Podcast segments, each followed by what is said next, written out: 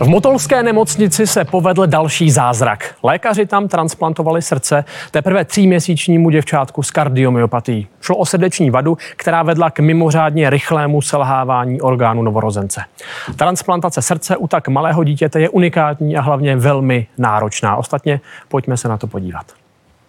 Necelý měsíc po narození děvčátko přestalo pít mateřské mléko a zadýchávalo se. Lékaři diagnostikovali závažnou formu kardiomyopatie, onemocnění, při kterém jsou srdeční svalové buňky chybně vytvořené. Srdce nedokáže plnit funkci pumpy a selhává. Zdravotní stav holčičky se zhoršoval a lékaři museli rychle jednat. Napojili ji na dýchací přístroj a na mechanickou srdeční podporu. Bylo nutné najít dárce a srdce děvčátku co nejdříve transplantovat. Samotná táto transplantácia bola veľmi technicky náročná, pretože e, tento pacient bol najmenší pacient, ktorého sme transplantovali, mal 4,8 kg alebo okolo 5 kg. Keď to dieťa už je napojené na ten mimotelný obeh, tak e, to srdce sa musí vyndať celé aj s tými berlinát kanilami a zostane vám vlastne prázdny hrudníček.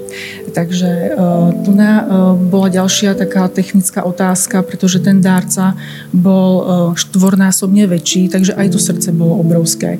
Takže tu sme sa obávali, či tu vlastne to vôbec to dárskovské srdce Eh, se vmestí do toho hrudníka. To se ale naštěstí podařilo a srdce mělo dost prostoru, aby mohlo v malém tělíčku pracovat. Unikátní chirurgický zákrok trval více než 8 hodin a vyžadoval nejen preciznost, ale hlavně stoprocentní koncentrace celého týmu. Motouští lékaři tak můžou mluvit o hrdinském výkonu. Na náročné operaci se podílel i Petr Bukovský, zkušený dětský kardiochirurg, který vystudoval první lékařskou fakultu Univerzity Karlovy v letech 2012 2012 až 2013 působil na specializovaném pracovišti v Londýně a během své kariéry opakovaně absolvoval lékařské mise v rámci humanitárního projektu Medavac, kde operoval vrozené srdeční vady dětí v Jordánsku, Indii, Keni a Kambodži. A teď ve svých 640 letech tedy dospěl k vrcholnému momentu své dosavadní kariéry, operaci, která zatím v naší zemi nemá obdoby.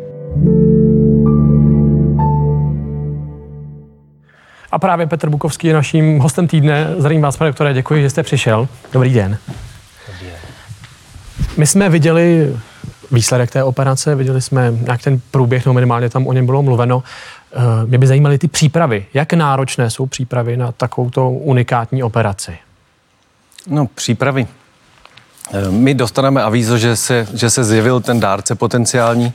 Poměrně dlouho se vlastně rozhoduje, jestli ten dárce je vhodný pro toho konkrétního příjemce a pak už vlastně pak už vlastně tím, že jsme tu pacientku měli eh, u nás v nemocnici, byla napojená na tu mechanickou srdeční podporu, tak jsme ji vlastně mohli začít připravovat hmm. ne nějak složitě. Nemuseli jsme ji teda volat z domova, jako se někdy čekatele na transplantaci volají. Jak rychle musí člověk jednat, když má toho dárce? Jak rychle musí rozhodnout, pro koho ten orgán bude a do jaké doby musí začít ta operace? To primární rozhodnutí, jestli budeme akceptovat toho dárce, musí být poměrně rychlé, v řádově desítkách minut. Dostaneme, dostaneme to avízo, a v, nějak, v nějakém poměrně rychlém, rychlém čase se musíme rozhodnout, jestli je vhodný pro toho našeho příjemce a tak je to řádově, řádově do hodiny. Většinou to rozhodnutí musí padnout, tak abychom mohli začít celý ten proces, který je složitý, připravovat. To je velmi narychlo, do jaké doby musí začít už ta samotná operace? Ta potom jde do určité míry posouvat, záleží na tom, jak hmm. stabilní je ten dárce, v jakém stavu je ten příjemce. Eh, tam už můžeme mluvit řádově o, o jednotkách hodin, nebo dokonce se dá počkat někdy i třeba do dalšího dne, pokud hmm. je vlastně na všech stranách eh, jsou ti, jsou ti pacienti stabilní. Hmm. Konkrétně u této operace to bylo jak ten rozhodovací proces a ten, ty rozmezí? Velmi podobně, tak jak jsem to říkal. Myslím, že jsme si to naplánovali na další den, na další den ráno, protože to avízo přišlo o víkendu večer, mm, v sobotu podle mě. A další den ráno jsme si vlastně naplánovali tu, na, ten samotný výkon, takže jsme nad ránem vyráželi vlastně do toho, do toho centra, kde měli toho příjemce, eh, toho, toho dárce a my jsme zároveň začali připravovat tu, tu naši pacientku. Jaké jsou v takové situaci reakce rodiny, která z minuty na minutu dostane naději, že může jejich, jejich děťátko dál hmm, žít. Hmm, ta rodina, ta rodina v podstatě o tom od začátku ví, hmm. že vlastně jejich dítě je, je zařazeno na čekací listinu té transplantace a v podstatě jejich čas je časem čekání na to, než se nějaký vhodný, hmm. vhodný dárce najde. Takže většinou jsou, jsou, z toho, jsou z toho rádi. Co jsou specifika té operace, kdy se opravdu bavíme o velmi malém miminku, tak to asi není úplně běžné, jako když je to transplantace u větších dětí. Je to celkově trochu náročnější, ty, eh, to dítě je do určité míry křehčí, eh, musí se tam dělat všechny ty, všechny ty, všechny ty přístupy jsou menší. Je to, je, to, je to o něco složitější. Na druhou stranu my operujeme v podstatě celé spektrum pacientů od narození až do, nějak, do 18 let věku, takže jakoby zacházet s pacienty, kteří jsou takhle malí, relativně dobře, dobře umíme. Hmm. Nicméně tříměsíční miminko, tuším, tady byl, byl to unikát, tak to malé dítě ještě nebylo operováno. Takhle malé dítě transplantované bylo, ale ne z mechanické srdeční podpory. Operovali jsme ještě, ještě o něco, nebo transplantovali jsme ještě o něco menšího, menšího pacienta, ale z mechanické srdeční podpory toto, bylo, toto byl nejmenší pacient. Hmm. Když se budeme pětit potom uh jak, eh, za jak dlouho se holčička po takové operaci dostane řekněme, do běžného života, nebo jak dlouho trvá ta rekonvalescence? Mm, to celé závisí na tom, jak, jak rychle se vlastně zotavuje, jak rychle, jak rychle uh, se začnou zotavovat ty orgány ostatní, které byly taky zasaženy tím, tím nízkým srdečním výdem, jak rychle se vypořádá s komplikacemi, které, které nějaké měla. Ale řádově u běžné transplantace eh, týden stráví na, té, na tom pooperační noci, na té jipce a potom, když to všechno jde dobře, tak se může pak přesouvat na standard. Tady u naší pacientky to bylo trošku delší, bylo to dáno hlavně teda velkou náročností, složitostí toho procesu, hmm. poměrně velkým nepoměrem mezi dárcem a příjemcem, takže jsme museli takovým speciálním způsobem v podstatě postupně zavírat ten hrudník tak, aby se tam ten velký, velký orgán vlastně vešel proč ten nepoměr existuje? Je důvod k tomu, kdy to srdce je větší, než by mělo být?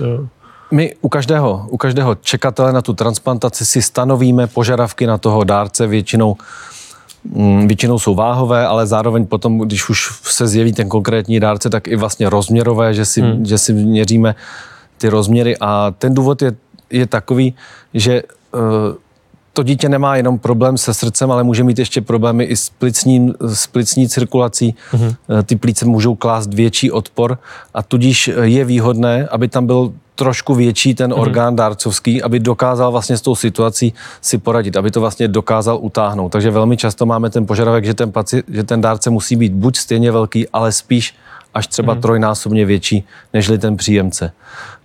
V podstatě je to dané i tím, že to srdíčko to původní je hodně zvětšené, takže toho místa v úvozovkách je tam, je tam relativně víc, takže nám to vlastně i umožní dát. Tady u toho pacienta konkrétního to, to bylo poměrně velký ten, ten nepoměr a to nám právě, to nás donutilo neuzavřít na začátku ten hrudník a teprve postupně, postupně ho dávat k sobě. Teď možná hloupá otázka, transplantované srdce roste dál? To vůbec není hloupá otázka. Dá, dá, se tam, dá se tam v podstatě srdíčko, které je od eh, dětského dárce a do dospělosti se musí, se musí zvětšit. To znamená, dět, od dětského dárce dětskému příjemci to srdce normálně roste. Mm-hmm. Vy jste uh, mluvil o těch uh, některých rizikách. Jaká jsou všechna ta rizika té operace? Mluvil jste o tom, že to srdce bylo, je, je, je větší, že to bylo v tomto náročnější. Mm tato, tato transplantace nemá nějaká specifická rizika proti jiným, proti jiným transplantacím. Eh, je to, jsou to vlastně běžná operační rizika, tak jako máme při, při operacích eh, vrozených srdečních vad. Modifikované to určitě je tím, že hned po tom, co se ta transplantace provede, tak musíme začít eh, modifikovat imunitní odpověď toho, toho, toho příjemce. To znamená, že vlastně velmi rychle po tom, co se tam to srdíčko dá, tak musíme snížit imunitní odpověď, což může vést k tomu, že ty děti jsou ohroženější třeba nějakou infekcí. Teď už máte informace, jak na tom holčička po té transplantaci je? E, ta holčička prošla prošla eh, tím pooperačním průběhem v podstatě očekávaně. Bylo to komplikovanější pooperační hmm. průběh, ale nebylo to něco, co by, jsme, co by nás překvapilo, protože jsme to čekali. Věděli jsme, že je na té mechanické srdeční podpoře, věděli jsme, eh, věděli jsme, že je takhle malá. Měla ještě nějaké další problémy, ale v podstatě eh, tak, jak jsme očekávali, prošla a podařilo se jí v podstatě napřed uzavřít ten hrudník, potom odpojit od ventilátoru a posléze i přesunout na standardní oddělení, kde už může být vlastně trvale s maminkou. Hmm. Takže už víte, že tělo ten orgán přijal, že to srdíčko... Ano, podle těch nepřímých hmm. známek my se, my se na to srdíčko můžeme koukat echem, budeme si určitě dělat eh, biopsii z toho svalu a podle těch podle těchto těch známek se zdá, že to srdíčko normálně funguje, normálně se adaptoval ten organismus na něj. Teď už u ní tady může být i maminka, kdy se třeba dostanou domů. My doufáme, že řádově za týdny nejvíc, že tam že s náma nestráví třeba Vánoce. Jaké jsou vy asi na transplantologii se s tím setkáváte často, když eh, zachraňujete životy. Jaké jsou ty reakce těch eh, rodin, nebo jak to vy osobně vnímáte, ten, eh, to, když někomu zachráníte život a pak se bavíte s tou rodinou? No, oni jsou, oni jsou téměř vždycky velmi vděční a my s nimi zůstáváme v kontaktu. Oni, my vidíme, jak ty děti rostou, jak se jim, jak se jim zlepší kvalita života, jak začnou, začnou hmm. normálně fungovat to, co předtím nemohli. U takhle malinkého miminka to ještě není tak patrné, ale u těch větších dětí je jasná, jasná změna, že najednou může chodit do školy, najednou může, najednou může se věnovat nějakému sportu. Hmm. Takže to je, to je taková jako uspokojící věc pro nás minimálně. Máte nějaký takhle silný zážitek právě, kdy ten, ten rodič eh, ve vás zanechal ten pocit toho, ano, tu práci, která dělám, eh, je opravdu smysluplná? Nemám to, nemám to jakoby konkretizované, že by to byl jeden, ale vlastně v, témě, v, všech, všichni, všichni, všechny ty rodiny v podstatě nám dodávají jakoby takový, takovou smysluplnost, že vidět, že to vlastně cení. Vy jste v této operaci uh, zajišťoval srdíčko dárce. Mm-hmm. Jak taky obecně v tom oboru se třeba i mladí lékaři vyrovnávají s tím, že vlastně uh, oni jsou na té straně, kdy jeden vyhaslý život zachraňuje mm-hmm. druhý život. Je to, je to složité se s tímto nějak vyrovnávat? No, nemůžu mluvit za ostatní, pro mě to je jedna z nejtěžších teda částí. E, to, že se vlastně setkám s tím, s tím dárcem, kterým vím, že došlo k tragédii, ta rodina je na tom velmi špatně, komunikuje se to. Pro mě toto je teda velmi složitý a myslím si, že pro každýho, kdo, hmm. pro každého. Hmm. Ještě zpátky k té holčičce. Má teď nové srdíčko. Hmm jaké, jaká je budoucnost, eh, respektive bude muset eh, na nějakou další reoperaci časem. Jak, jak toto funguje dál, jak ten její život se teď změní a mm, bude muset eh, s náma zůstat v kontaktu, budeme si ji dál sledovat, bude docházet do, bude docházet do naší ambulance, kde budeme opakovaně to srdíčko kontrolovat, budeme dělat pravidelně ty biopsy, abychom viděli, jak, jak vlastně ta imunitní reakce nebo ta imunitní odpověď proti tomu štěpu probíhá, mm-hmm. ale eh, pravděpodobnost, že nebude mít žádnou další operaci v nejbližších několika letech je velká. Myslíme mm-hmm. si, že, že to srdíčko by mělo dobře fungovat a z naší zkušenosti, která není nějaká obrovská, víme, že, víme, že ten dětem se daří dobře a uh, re, retransplantaci vyžadují opravdu výjimečně. Mm-hmm. A když se budeme bavit o nějakých celoživotních omezeních, třeba je to u srdce, tak jestli třeba o sportu nebo Hm, ty děti, ty děti mohou se věnovat nějakému běžným fyzickým aktivitám, hmm. pravděpodobně nebudou nikdy vrcholovými sportovci, ale uh, jejich limitací určitě bude ta léčba, která musí trvale probíhat. Od toho nesmí vlastně nikdy ustoupit. Trvale budou br- brát léky, které snižují ty imunitní odpověď. Hmm.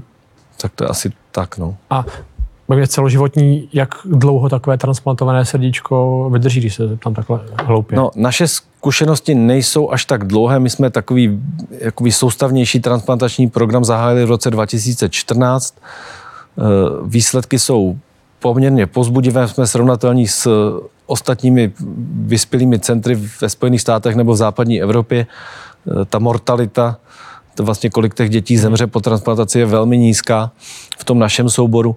A my můžeme soudit jenom z těch eh, dat vlastně zahraničních a tam třeba eh, medián přežití, to znamená, kdy ještě žije polovina lidí po transplantaci, mm-hmm. je 20 let. Mm-hmm. My takové, takové dlouhé sledování nemůžeme mít, protože jsme zahájili teprve před těmi deseti lety, ale můžeme si to takhle odhadnout. Doufejme, že se ještě vlastně z kvalita té péče zlepší, možná se zlepší i i, i ty léky, které, které hmm. se, se těm dětem podávají, takže by to mohlo v podstatě teoreticky být ještě, ještě lepší. A po těch 20 letech je eventuálně nutná tedy reoperace? Po 20 letech žije polovina těch, hmm. těch pacientů. Hmm. Někteří prodělají, prodělají nějaké další chirurgické zákroky, ale 20 eh, ale 50% jich žije. To je ten medián přežití. hmm Jaká by byla naděje té holčičky bez té transplantace? Vy jste říkal, že byla na té, na té pumpě. Mm-hmm. Myslím, myslíme v podstatě, aby se člověk stal kandidátem transplantace srdce, tak se musí dojít do stavu, kdy už mu není pomoci nějak jinak. Že v hmm. podstatě my eskalujeme tu léčbu, eh, konzervativní, pomáháme té srdeční činnosti tak, aby to, by to zvládla. A když už vidíme, že vlastně nemůžeme dál pokračovat, navyšovat a tomu pacientovi se daří dál hůř, tak ho dáváme na tu mechanickou srdeční podporu a zařazujeme na tu transpa- do, toho, do toho čekací listiny té transplantace. Takže velmi pravděpodobně by bez, bez té operace nemohla žít. Pravděpodobně by byla na té mechanické podpoře, která umožnila dočkat se vlastně toho, toho orgánu. Když se podíváme na statistiky, tak těch dětských transplantací je obecně méně. Je to tím, že těch pacientů je méně, že těch problémů dětí je méně, nebo těch dárců je méně? Eh, my od toho roku 2014 jsme, jsme provedli 31 transplantací u 30 dětí. Mm-hmm. Jednu retransplantaci a to je teda zásadně méně, než dělají dospělá centra, jako je IKEM nebo, nebo CKTH, kteří dělají dohromady eh, asi 80 nebo 90 transplantací mm. za rok, takže to číslo naše průměrné je 3 za rok a je to mnohem, mnohem teda menší počet. A je to tím, že většina těch dětí nebo většina těch pacientů se srdečním selháním je konzervativně zvládnutelná. To znamená, je možné pomocí léku je udržet bez toho, že by se zařadili na, na, tu, na tu čekací listinu té transplantace. Určitě je limitem počet dárců. Někteří pacienti čekají na toho svého dárce delší dobu. To tak je. Těch dětských dárců v podstatě naštěstí není tolik. Hmm. Vaše klinika no, fakultní nemocnice Motol se specializuje právě na ty, na ty dětské uh, transplantace. Mm-hmm. Jak byste se dostal k tomu, že budete dělat dětské transplantace? No, já jsem se stal součástí dětského kardiocentra v roce 2008, kam jsem přestoupil z dospělé kardiochirurgie, kde jsem pracoval a pro mě to byl jako jednoznačný krok, když jsem viděl, jak, jak vypadá ta medicína, která se dělala v kardiocentru, kde jsem do té doby nebyl, tak eh, pro mě bylo jednoznačné, že vlastně chci dělat dětskou kardiochirurgii. A to, že jsem se stal součástí toho transplantačního programu, tak to se rozumělo samo sebou, protože nás je poměrně málo, hmm. takže vlastně všichni musíme být součástí toho, toho transplantačního týmu. Pracujete s dětmi, dětem zachraňujete život, ale vidíte i tu druhou stránku dárců máte nějaký nejsilnější zážitek, který víte, že, že ve vás zůstává, který vás během vašeho zaměstnání, vašeho poslání eh, poznamenal? Určitě těch, určitě těch zážitků, které mě ovlivnily, na které doteďka myslím, je, je poměrně hodně. Hmm. Některé jsou špatné, kdy prostě to neprobíhalo dobře a věděl jsem, že jsem něco mohl třeba udělat jinak, tak to si, to si rozhodně sebou nesu. Nějaký příklad takový... toho hezkého, nějakého pozitivního? A určitě některé z těch transplantací proběhly úplně hezky a ty, ty, ty, děti, se, ty, ty děti se strašně zlepšily a daří se jim dobře a přichází a vypadají, vypadají výborně, dostali se až do dospělého věku, tak to je v podstatě naplňující, ale konkrétně nějaký speciální... Řekl vám nějaký rodič něco, na co třeba nezapomenete rodič nějakého dítěte? Ne, takhle, takhle konkrétně ne. Ale eh, vidí, vydáte, vy jste mluvil o těch deseti letech transplantování, hmm. vydáte pak své pacienty na těch kontrolách? To se potkáváme, většinou je to náhodně, protože oni nechodí primárně za hmm. kardiochirurgem, ale chodí vlastně do té, do té ambulance, která se, se stará o ty, o ty děti po transplantace, eh, po transplantaci, takže tam je v podstatě spíš náhodně potkáme, hmm. je to takové, takové většinou milé setkání. Oni jsou rádi, já jsem rád, že je vidím, vidím, jak vyrostli, tak je to, je to hezké. Pane doktore, vám moc děkujeme za tuto eh, debatu i za to, co děláte. Tak děkuji.